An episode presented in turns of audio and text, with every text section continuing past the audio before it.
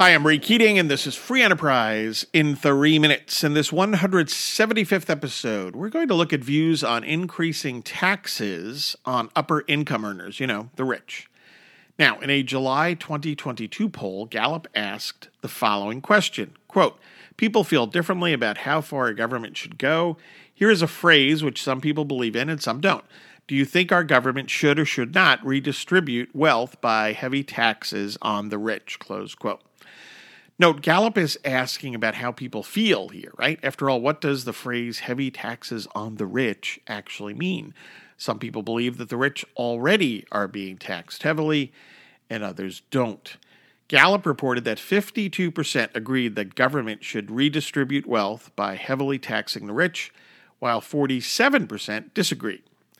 This question has been asked several times going back to 2007. Throughout, the results have been very tight with agreement running just ahead of disagreement since 2013. Now, interestingly, in the very same Gallup analysis, it was stated, quote, Americans tend to be more likely than not to favor higher taxes on those with high incomes. This fact of life has been well established across a wide variety of public opinion indicators over the years, close quote.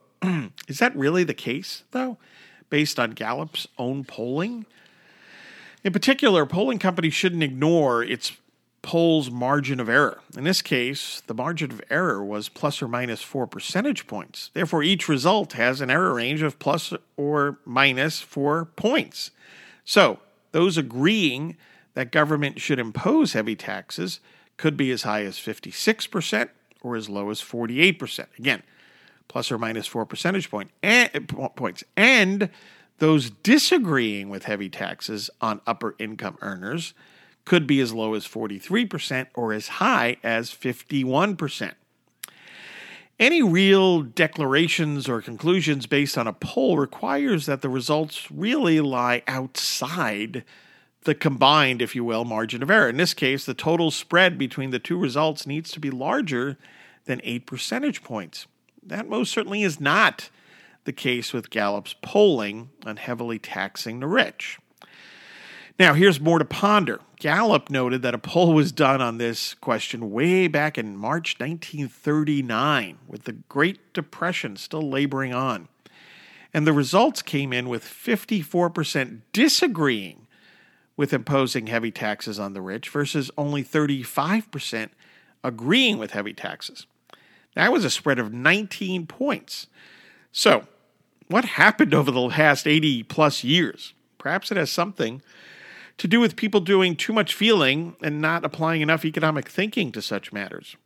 Here's more to consider on this topic. A solid majority of upper income earners turn out to be entrepreneurs, that is, owners and operators of their own businesses.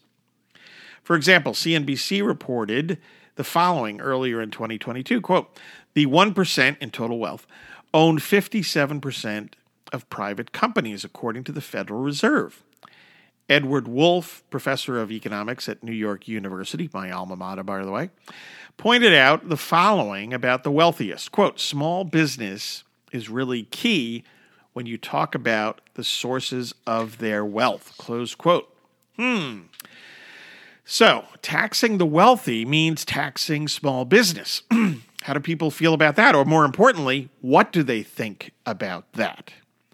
Thanks for listening. By the way, please pick up the paperback or Kindle edition of my book, The Weekly Economist 52 Quick Reads to help you think like an economist, and perhaps buy a copy for others in your life, especially high school and college students. like and follow us on Facebook at Free Enterprise Economics and on Twitter at Free Enterprise 7.